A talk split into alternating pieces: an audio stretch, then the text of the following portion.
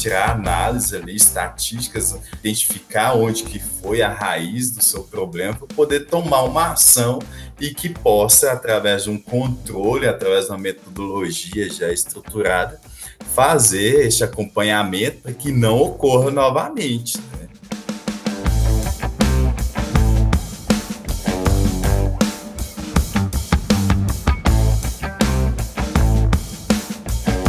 Olá, eu sou o professor Vanderlei e esse é o podcast Sci News, o seu podcast de ciência. No episódio de hoje falaremos sobre gestão da qualidade, essa temática que é bastante importante quando se fala de desenvolvimento de produtos ou prestação de serviços. Para falar conosco, estamos recebendo dois profissionais com experiência nesse assunto. O professor David Nunes, do Departamento de Engenharia de Produção da Universidade Federal de Catalão. Boa noite, professor, tudo bem? Boa noite, professor Vanderlei e ao colega Renato Morim, engenheiro. agradeço a participação, é, agradeço em poder participar do podcast sobre engenharia da qualidade, gestão da qualidade, perdão, ou engenharia da qualidade. Espero contribuir um pouco meus, com meus conhecimentos, compartilhar um pouquinho o que eu sei dentro desta área. Também gostaria de agradecer a presença do consultor Renato Amorim. Boa noite, Renato, tudo bem? Boa noite, boa noite, professor Vanderlei, boa noite, professor David e a todos que estão escutando, né, estão nos ouvindo. Estou é, bem, graças a Deus, muito obrigado mais uma, vez, mais uma vez pelo convite, né, e é muito importante essa aproximação, né, do mundo acadêmico, né, com o mundo industrial, né, então parabéns pelo trabalho de vocês, de estar disseminando, passando essas informações a todos, tá? Muito, muito obrigado pelo convite mais uma vez. Então, como é de praxe, eu vou começar a rodada de perguntas aqui com o professor. Então, professor David, de modo geral, quais são as, os princípios né, que orientam a questão da gestão da qualidade na indústria? Levando em consideração como um conceito de qualidade voltada para inversamente proporcional às variabilidades de um processo, tá? existem alguns princípios que toda organização deve se atentar para que possa realmente ter esta redução e a maximização da qualidade envolvida em toda a sua abordagem sistêmica tá? Com, dos seus processos. Então, entre eles, podemos falar um pouco sobre a importância de você conhecer muito bem quem que é o seu cliente e como que você deve atender esse seu cliente. Tá?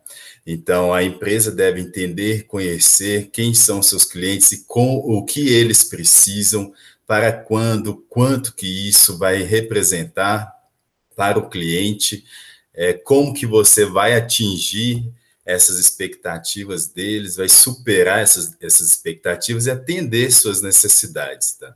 Quando a empresa começa a entender realmente qual que é o público-alvo dela, ela consegue criar oportunidades de negócio e, assim, um diferencial competitivo. Tá? Então, permite também que os clientes se tornam mais, tenham maior fidelidade, você consegue uma maior credibilidade no mercado e, consequentemente, aí, maior satisfação dos seus clientes. Entre outros, podemos citar também a liderança. Toda organização ela tem é, objetivos e metas, é, tem metas para que você possa atingir o objetivo comum ali, tá? estabelecido dentro do seu planejamento estratégico. E para que você consiga, de forma tática, atingir essas metas e, no fim, o objetivo organizacional, você precisa ter pessoas realmente envolvidas, tá? pessoas capazes de, de liderar de forma que ela consiga trazer essas metas para todos os seus colaboradores ali. E isso faz com que eles sejam responsáveis, os líderes, tá? Eles sejam responsáveis em despertar e motivar todas as pessoas que estão envolvidas para que possa atingir esses objetivos é, estabelecidos pela organização, objetivo estabelecido pela organização. E quando você tem esta liberdade, essa de, de levar para os seus colaboradores, para os seus clientes internos, que é o que nós conhecemos também, você permite com que tenha maior envolvimento dessas pessoas, tá? E quando você tem esse maior envolvimento dessas pessoas, elas devem sentir também que há espaço para elas mostrarem as suas aptidões, as suas habilidades ali, quais são as suas competências que elas podem desenvolver dentro das atividades que foram propostas para ela desenvolver, tá? Então, fazer de que a organização possa valorizar essas pessoas, os colaboradores ali, pois isso é, com maior incentivo né, de todos os envolvidos, você permite autonomia na tomada de decisão dentro da, da linha produtiva, ali dentro do seu processo, permite ali uma maior credibilidade tá, das pessoas também em relação à valorização da empresa, em relação a, ao trabalho que elas desempenham. Tá? E, e por último, que a gente pode falar do, do relacionamento que devemos ter com todos os envolvidos da cadeia produtiva, da cadeia de suprimentos, tá? Então, isso daí faz com que você tenha, te permita se agregar valor ao seu produto, tá? Agregar valor ao, ao serviço que você irá prestar e você formando essas alianças estratégicas aí você você desenvolve cria oportunidades, desenvolve algumas estratégias, alguns avanços competitivos em relação aos concorrentes que ali estão inseridos no, no mercado, em que você está inserido no mercado. Né? Então, é, minha contribuição sobre esses princípios é, é referente a isso, mas a gente consegue perceber muito mais agora muitos princípios sendo, sendo enfatizados né, com essa pós-pandemia. Então, as empresas tiveram que se adaptar realmente, tiveram que entender realmente qual que é o meu público-alvo, qual que é realmente o meu cliente, como que eu vou envolver todas as uh, os processos, as pessoas envolvidas, colaboradores ali, para que você possa desenvolver um diferencial competitivo, já que muitas empresas no mesmo segmento é, estão sendo vistas, né? Você tem aí maior oportunidade de, de, de procura, de mostrar o seu trabalho também e, e, de conhecer trabalho de outras empresas, de outros prestadores de serviços, né?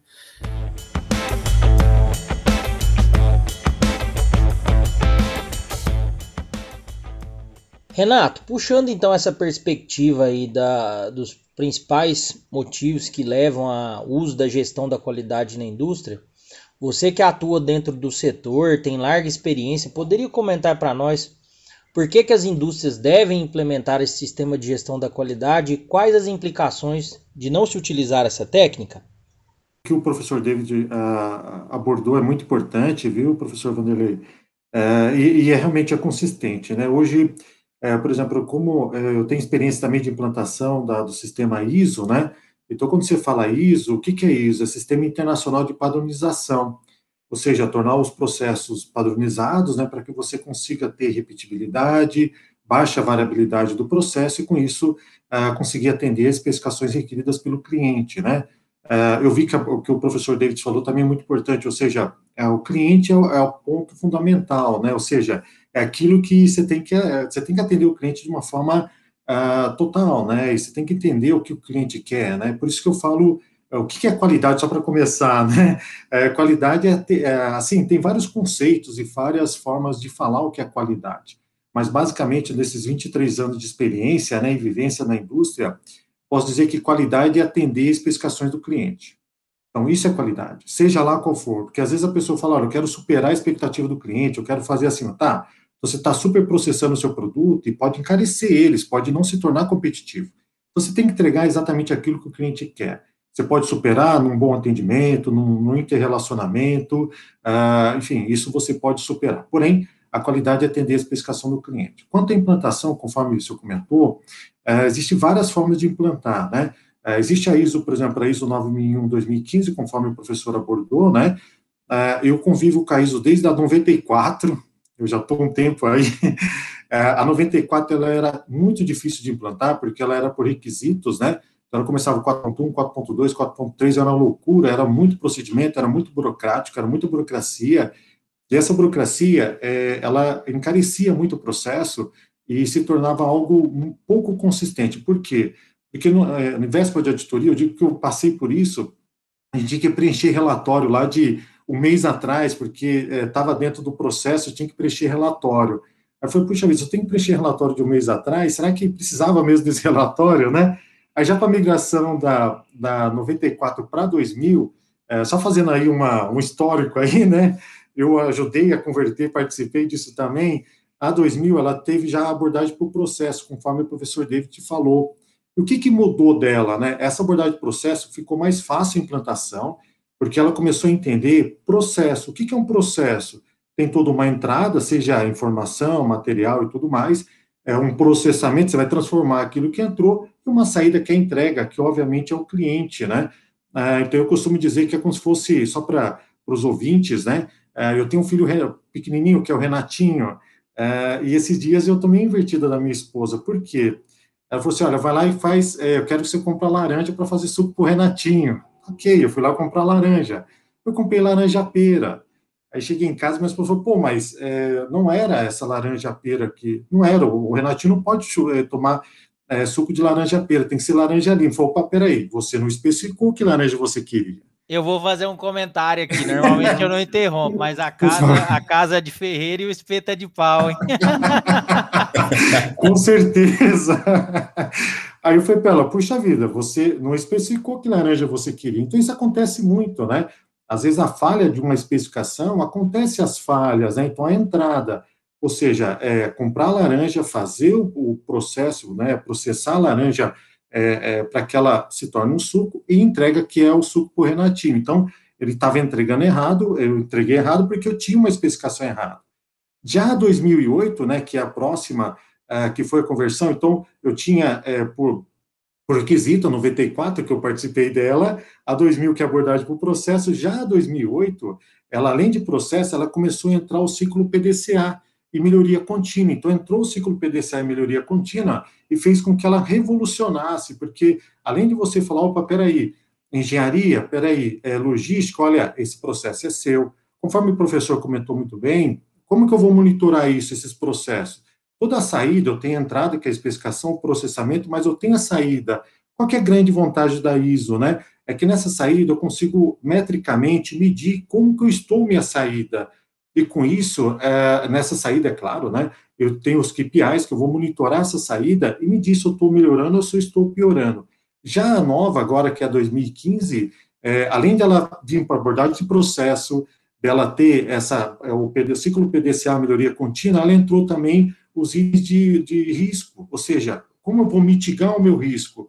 Então, ela agregou o risco. Hoje a gente usa o SWOT, existem outras ferramentas também, né? Então, só para responder a pergunta que o senhor perguntou lá atrás, professor, uh, hoje a implantação em empresas pequenas é muito difícil, por quê? Não por ser pequena, por que que pareça, eu já tive caso, porque o entendimento tem que ser top-down. A alta diretoria, eles têm que estar comprometidos, têm que entender, querer e saber a importância do sistema padronizado, uma ISO, né, todo normatizado. A gente tem a ISO 9001, agora 2015, eu tenho o IATF também 16949, que ela é a parte automotiva, independente delas, né, tem que ser top-down. Então, eu, eu mesmo como consultor, na época que eu era consultor, eu fui implantar numa empresa pequena, que ela era uma empresa familiar, nada contra, mas empresa familiar, o, o dono falou assim, olha, o Renato, você precisa implantar isso aí porque meu cliente quer.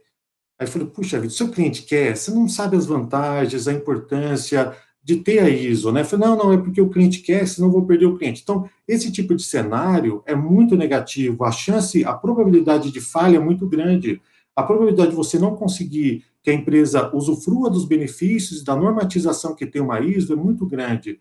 Uh, já as empresas maiores, que geralmente já são multinacionais, isso já vem da matriz, uma, olha, tem que ter a ISO, né? Ou até mesmo dos clientes maiores, né? Então, ela tem toda uma estrutura para suportar a ISO. Mais uma coisa importante, só para finalizar, é, não precisa de uma estrutura muito grande, né? Empresas pequenas. Eu, só para você ter uma ideia, eu tenho um case, né? É, que eu implantei os conceitos da ISO numa lanchonete. é, conceito da ISO no lanchonete. Eu já fiz até em carrinho de lanche, todos os conceitos. Lógico, eu não implantei a ISO 9001, mas todos os conceitos, conceito de entrada, ter um bom fornecedor, né? Saber, igual o professor Davis falou, é, uma coisa fundamental, eu falei de cliente lá atrás, né?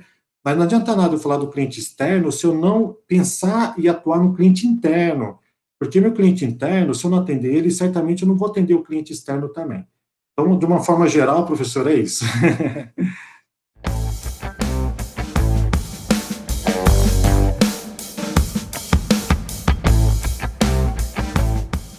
Professor David, entrando um pouco na perspectiva de ensino, né, de aprendizado da, das questões da qualidade, em quais cursos de graduação o aluno ele terá um contato inicial com esse processo de gestão e irá aprender esses conceitos fundamentais da ferramenta e, logicamente, estará apto a, a trabalhar no mercado? Eu vejo que a gestão da qualidade, gestão da qualidade total ou e engenharia da qualidade, o aluno, diversos cursos, perdão, diversos cursos podem, deveria estar na sua ementa, tá? Porque, da sua grade curricular.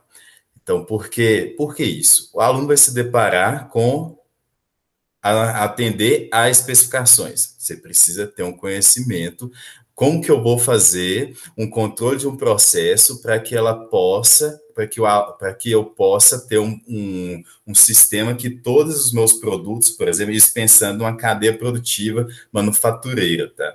É, que eu consiga atender essas, essas especificações que estão no meu projeto. Então, você vai ter que usar meios, métodos e ferramentas que você possa é, fazer o levantamento de dados e acompanhar de forma online essas, varia essas variabilidades do seu processo.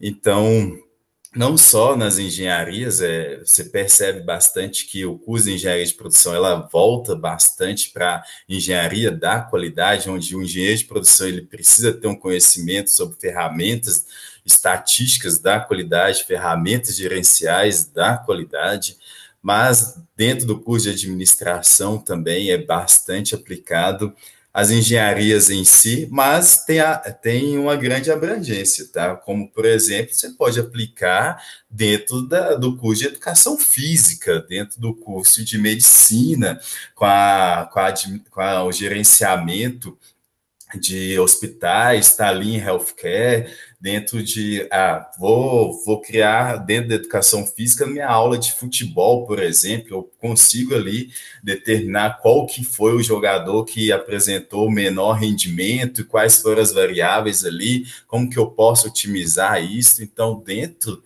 da a aplicação da engenharia da qualidade, gestão da qualidade, ela é ampla, e agora sim, voltando para termos acadêmicos, geralmente o aluno já começa a ter os primeiros contatos ali é, dentro do curso de engenharia de produção. A gente vê ali que a, evolução, a era da qualidade, perdão, a era da qualidade, ela tem várias fases, tá? Então, fase de inspeção, fase do controle estatístico, fase da, da engenharia, garantia da qualidade, e hoje nós vimos aí como a, a, a gestão da qualidade total.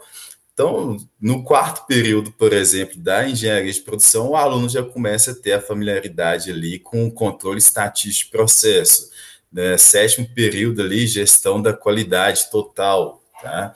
E isso tem sido concomitante aos outros cursos também, engenharia de minas, engenharia, de, engenharia mecânica, é, engenharia civil, como que eu posso, por exemplo, professor Vanderlei, engenheiro civil, eu posso aplicar engenharia da qualidade, gestão da qualidade, numa, na, na, na, área de construção civil, como que eu vou gerenciar todos os recursos ali necessários para a minha obra, como que eu vou minimizar aqueles os desperdícios ali de matéria-prima, a ociosidade, e assim sucessivamente, tá?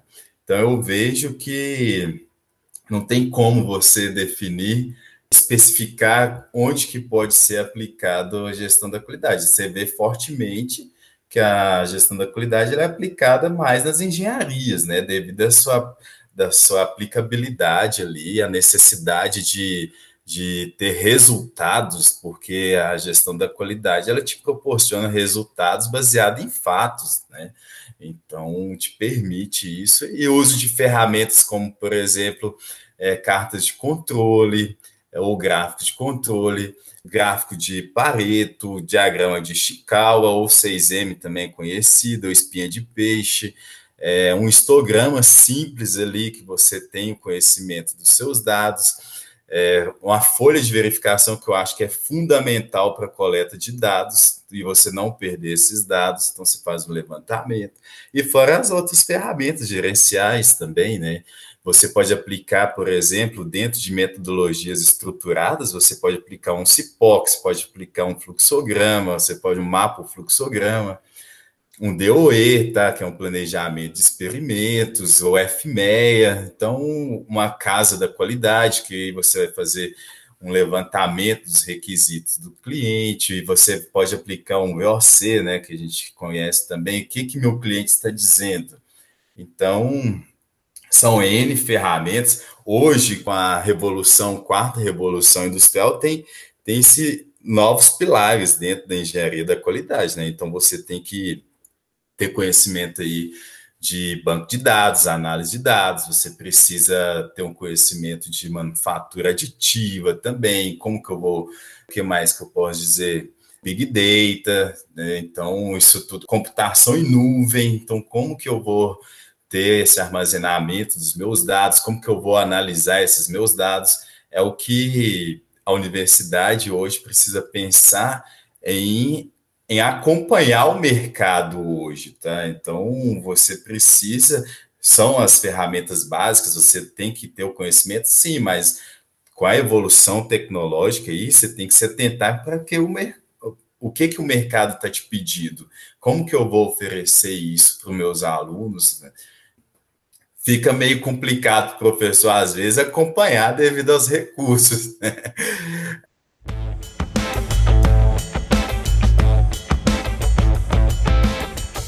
Renato, dentro do processo de gestão da qualidade, é, até puxando essa questão aí de educacional, né?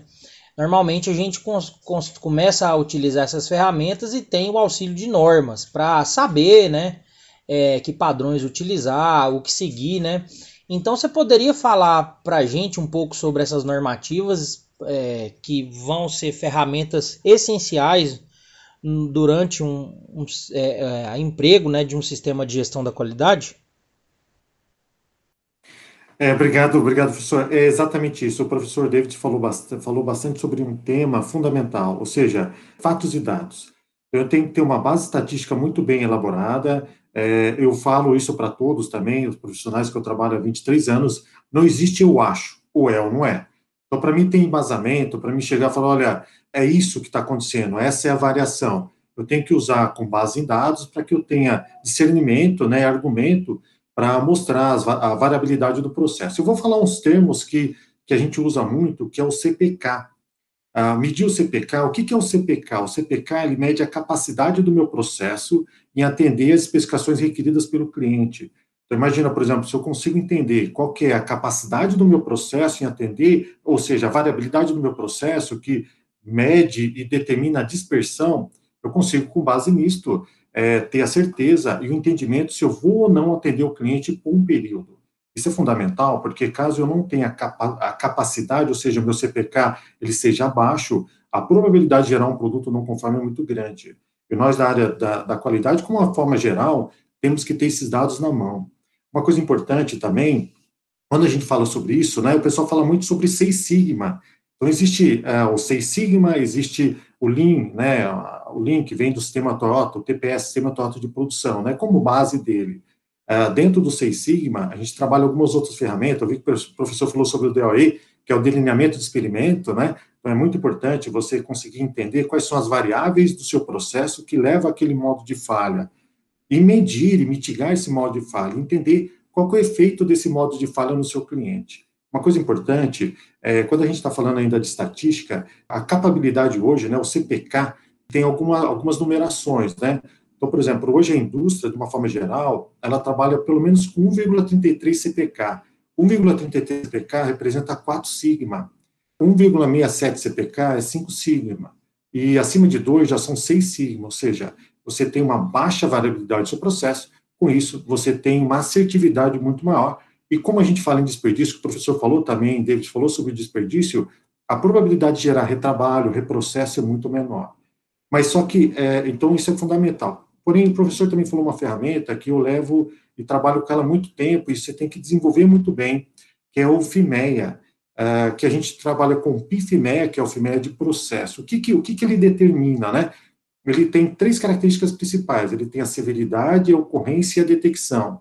Você multiplica os três, né? Então, por que, que isso é importante? Porque você trabalha de forma preventiva. A qualidade, ele tem que entender o seguinte: é, não adianta o profissional de qualidade ele chegar no final e falar assim: olha, eu sou o melhor resolvedor de problema esse né, não é um bom profissional de qualidade. O bom profissional de qualidade é aquele que evita que o problema aconteça, porque uma vez ocorreu, você tem uma consequência, seja um reprocesso, uma reprovação e tudo mais, né? Ou até mesmo no pior dos mundos, né, que é quando você tem um produto não conforme no seu cliente. Por quê? Porque um produto não conforme no cliente tem coisa que você consegue mensurar, por exemplo, uma não conformidade, é, uma devolução, né, um, uma perda de material, você consegue medir isso, né, essa perda.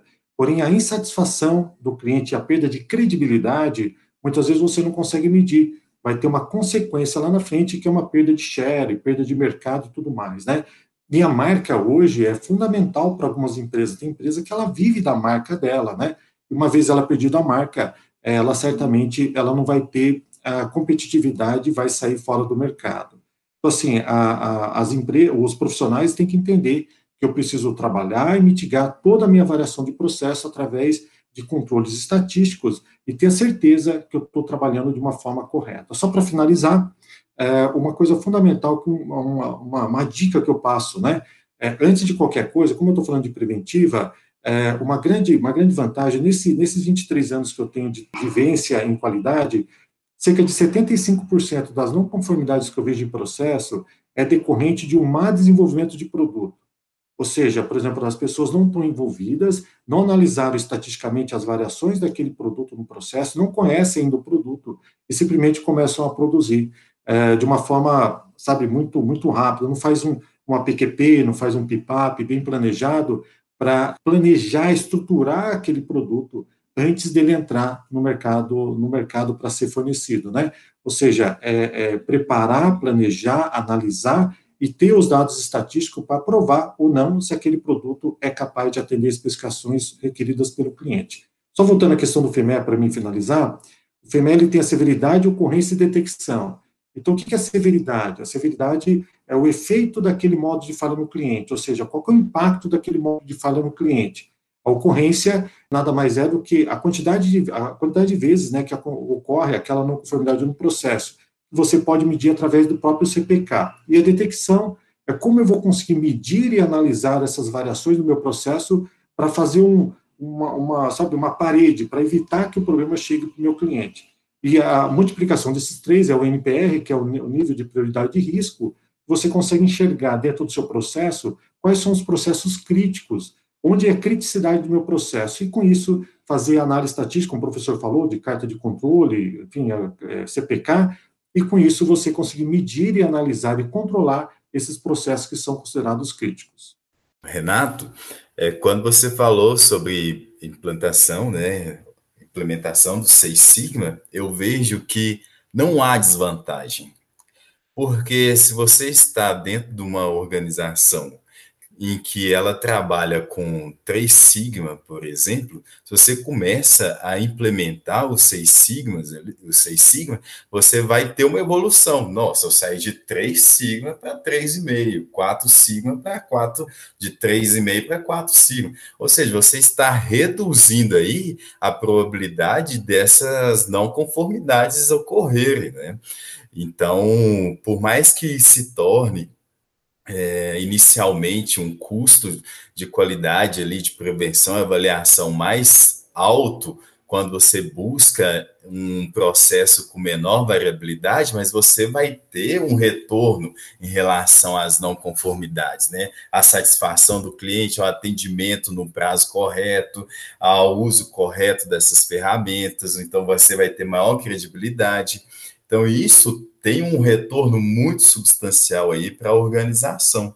Então, quando você fala muito bem aí sobre CPK 1.33 passa para um nível superior, isto só vê vantagens na implementação aí e controle, na implementação do Seis Sigma, no controle aí preventivo das ações, né, da, do, dos seus processos, porque a maioria das ferramentas que você usa como ferramentas estatísticas da qualidade é quando o problema já ocorreu, você está identificando ali você está querendo sanar aqueles problemas, né?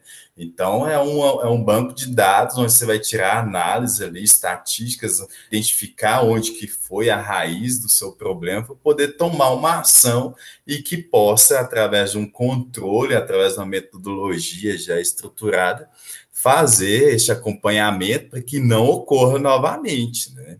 Eu, eu li uma época um assunto bem interessante, você falou muito bem sobre o FIMEA, mas da junção dele com o QFD, que é para você no desenvolvimento de novos produtos. Tá? Então, você está ali fazendo levantamento dos critérios dentro da sua casa da qualidade ali, o que, que é necessário, o que, que o cliente tem de interesse, fazer um levantamento ali das possíveis características latentes né, do seu produto, e ao mesmo tempo você está avaliando ali quais que serão as, os, as falhas, quais serão os modos de, e os efeitos dessas falhas, qual que vai ser este risco, né? Então, eu creio que são, são ferramentas que estão aí que devem ser usadas, aplicadas porque você trabalha com dados e isso traz retorno e você começa a ter o controle já preventivo de todo o seu processo. Então, o uso dela não, não vai fazer mal a nenhuma organização e sim vai evoluir o processo. Então, acho que suas falas foram muito pertinentes e obrigado aí eu vou dizer uma coisa: para não tomar invertida do Renatinho, vamos estudar estatística, povo. Com certeza. Obrigado, viu, professor, pelas considerações, mas hoje a estatística é a base de tudo e se aplica em vários segmentos, né? E obrigado pela consideração que o senhor falou, é justamente isso. É, o que, que eu vejo hoje no mercado? É, falta de planejamento. Então, tem que planejar. Então, através do FIMEI, dentre outras ferramentas, quando você vai desenvolver o produto, você precisa conhecer qual que é a variação, qual que é a capacidade que eu tenho desse produto no meu processo, é, com base nisso, e quais são ah, os riscos que eu tenho, com base nesse entendimento dos riscos, eu preciso mitigar isso, vou tomar ações de entendimento para que antes que o produto comece a produzir, eu já tenha uma base de dados, uma, um alinhamento para evitar o máximo possível, claro, que esse problema ocorra. Uma vez ocorreu, ele tem uma consequência. Uma coisa que eu falei sobre os clientes, eu já vi vários casos de cliente receber produto não conforme e, obviamente, ele fica insatisfeito, claro, pela insatisfação, e, o, e esse fornecedor começar a perder mercado, vai perdendo mercado, né? E vários nomes que a gente tem é, de muita exposição, não sei se você sabe, eu não vou falar nomes aqui especificamente, mas essas grandes marcas, elas têm é, como se fosse um, é, um dados, né, é, é no sistema, é, ela tem um sistema de busca que quando você digita o nome dela, ela busca o nome dela. Onde você digitar, por exemplo, seja um reclame aqui, ou seja uma coisa do tipo, ela busca por quê? É, porque o nome dela tem uma, uma valia muito grande. Então, ela quer entender qual que é o nível de satisfação, o que, que os clientes estão falando dela, se estão falando bem ou mal. É, uma coisa que é interessante, antigamente, alguns anos atrás, antes da internet, quando tinha uma não conformidade, um problema com o cliente, vamos supor, você comprava uma, uma, um refrigerador, ele queimava, uh, geralmente a sua esposa reclamava para a sogra dela, para a mãe dela, falava com a sua mãe, você falava com seu pai, enfim, ficava ali no máximo 30 pessoas. Hoje, com a internet, isso é mundial, é milhões de pessoas que podem ter acesso à reclamação ou à insatisfação perante esse produto.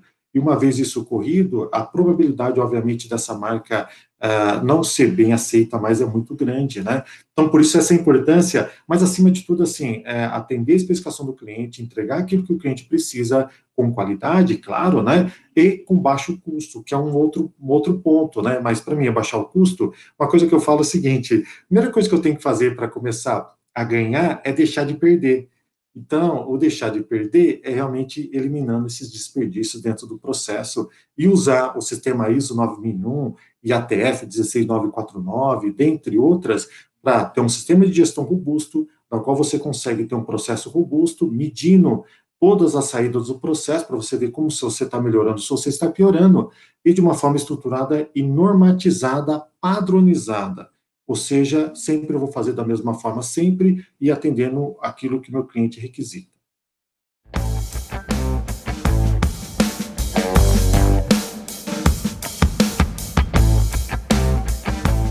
Professor David, sobre a gestão da qualidade no uso, né, indústrias e tudo mais, ela vai se aplicar somente a esse campo ou em outras áreas do conhecimento a gente vai aplicar a gestão da qualidade?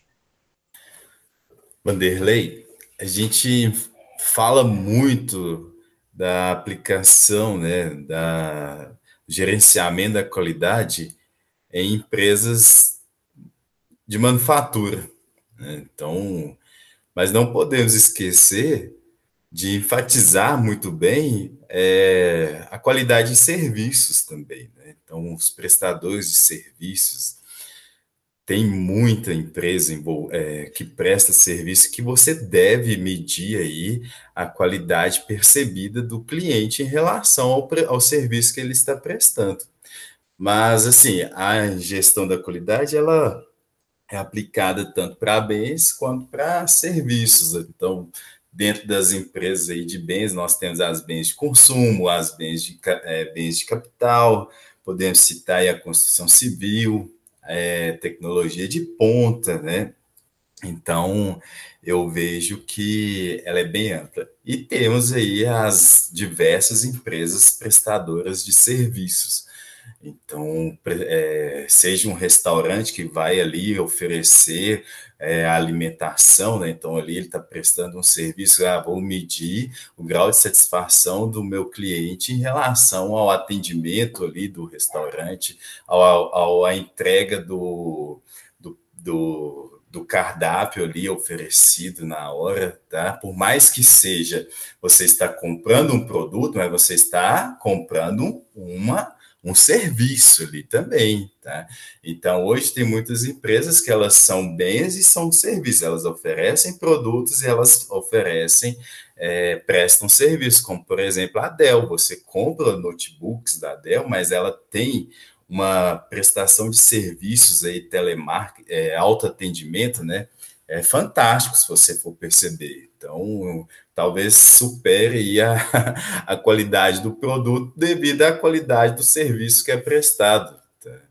Então, professor, o professor Renato, o Renato pode me corrigir, talvez eu esteja desatualizado, mas foram é, algumas empresas que eu já tive experiência, que já li bastante sobre elas, mas é, respondendo a sua, a sua pergunta, a gestão da qualidade, ela não só está no meio industrial, né, que a gente considera como transformadora, mas devemos aí prestar bastante atenção em, em empresas prestadoras de serviços. Tá?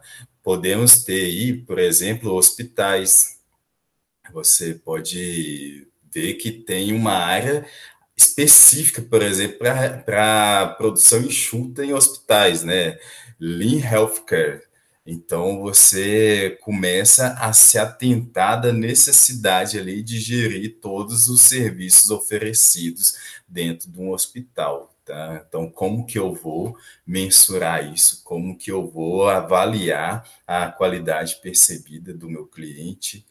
E é, eu não vejo restrições da aplicação da, da gestão da qualidade, não, seja do, do micro, pequeno ao grande produtor, tá? as grandes empresas. São diversas.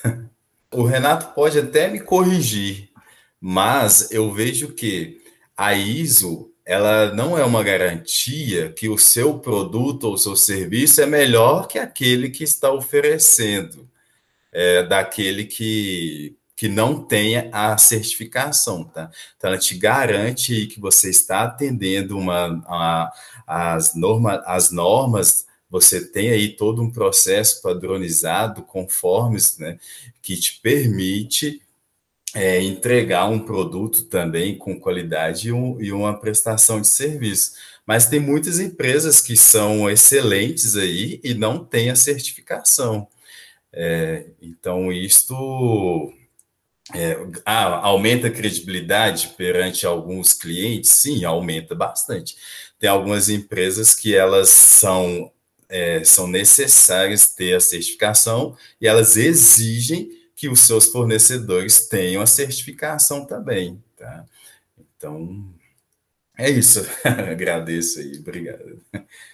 É, professor, é, não, é exatamente isso, tá? É, isso é interessante que o senhor falou, porque não é porque eu tenho o sistema ISO 9001 ou IATF é, que eu não vou ter problema, né? Porém, é, para o cliente final é interessante, porque ele vai ver que pelo menos você tem uma forma estruturada de tratar isso, conforme o senhor falou, é, fazendo o Ishikawa, que é o 6M, o 4M, que o pessoal utiliza, existem outras formas também de você analisar, o 5 porquê, depois gera um 5W, 1H ou 2H, para você tratar isso de uma forma estruturada. A gente falou do MASP, né, Método de Análise e Solução de Problema, que está dentro, que é o 8D, né, dentre outros. Então, você consegue fazer, uh, remanejar e entender o que está acontecendo no processo, não só no processo, mas também na estratégia da empresa, de uma forma estruturada e aplicação do PDCA, de melhoria contínua, né? E o que o senhor falou é muito, muito relevante. Tem, tem cliente que exige que 100% dos seus fornecedores tenha o sistema ISO, ISO 9001 ou uh, IATF 16949 implantado para ser fornecedor.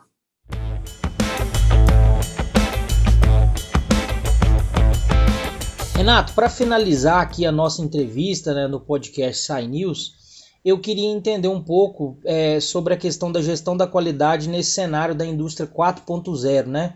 Como que essa tecnologia, essa evolução aí dos procedimentos, na introdução do computador como uma ferramenta essencial no trabalho, né? Como que você enxerga esse futuro aí na melhoria da qualidade dos produtos e desempenho, né, na produção de indústrias e aumento, logicamente, da satisfação do cliente, que é um dos focos principais? Professor, é bem pertinente o que o senhor está comentando, e eu, eu digo muito assim, é, eu que também acredito que a gente deve ter as idades assim meio parecidas, né? Mas em uma transformação, né? E o que é mais interessante, a grande evolução, no meu conceito, é a internet. A internet possibilitou muita coisa, até esse, esse podcast que a gente está fazendo aqui, né? Cada um numa região, né? Então eu acredito que a internet possibilitou muito isso. Nas empresas, o que, que elas estão se preparando?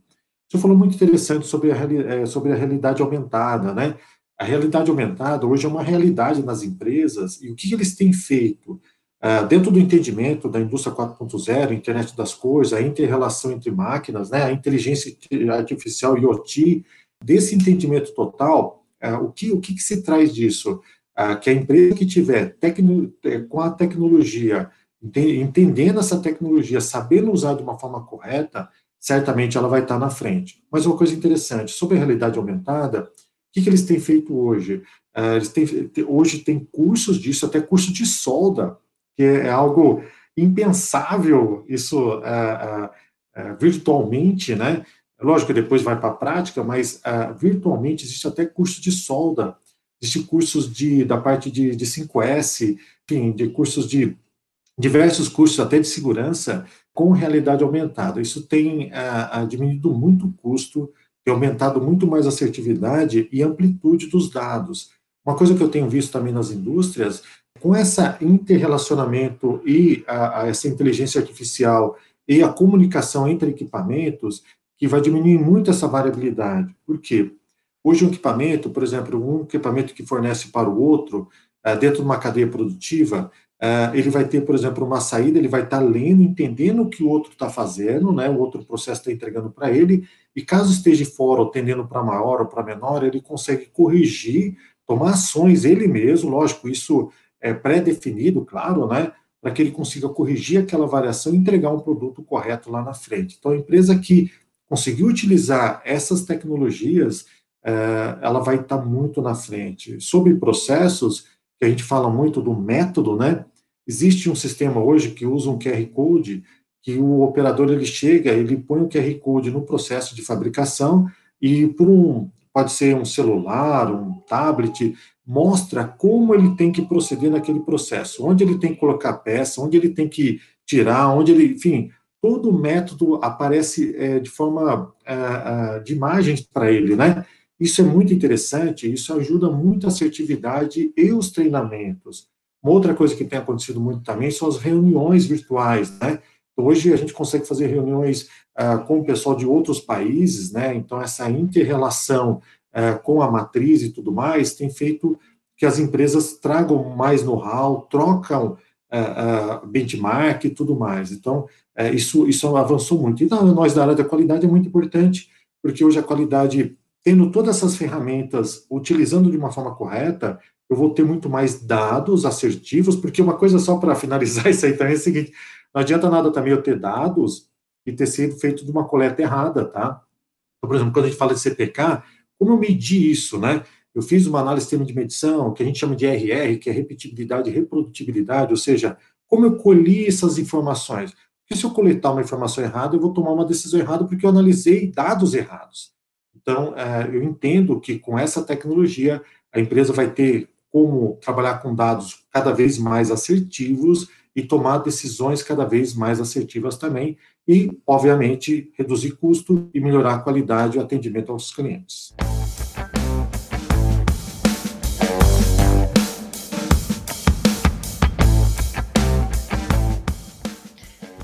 Então, pessoal, encerramos aqui o podcast Sai News. Obrigado, professor David, pela participação.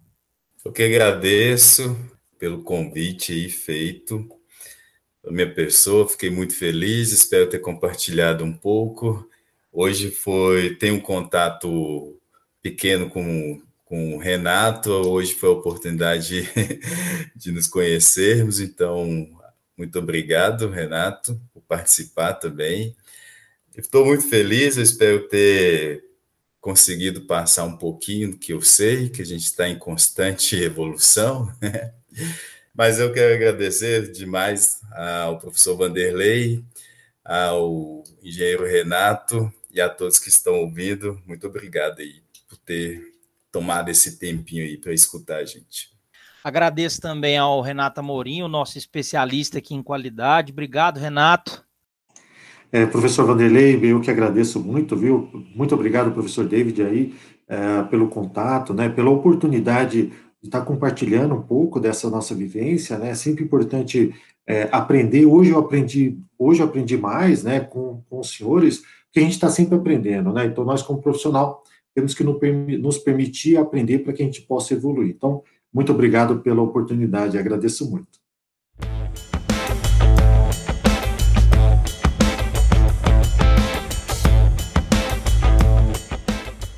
Esse foi o episódio Sai News Apresentação e edição: Professor Vanderlei Júnior, Rafael Diman, Luiz Nis, João Paulo Teixeira e Douglas Mazaia.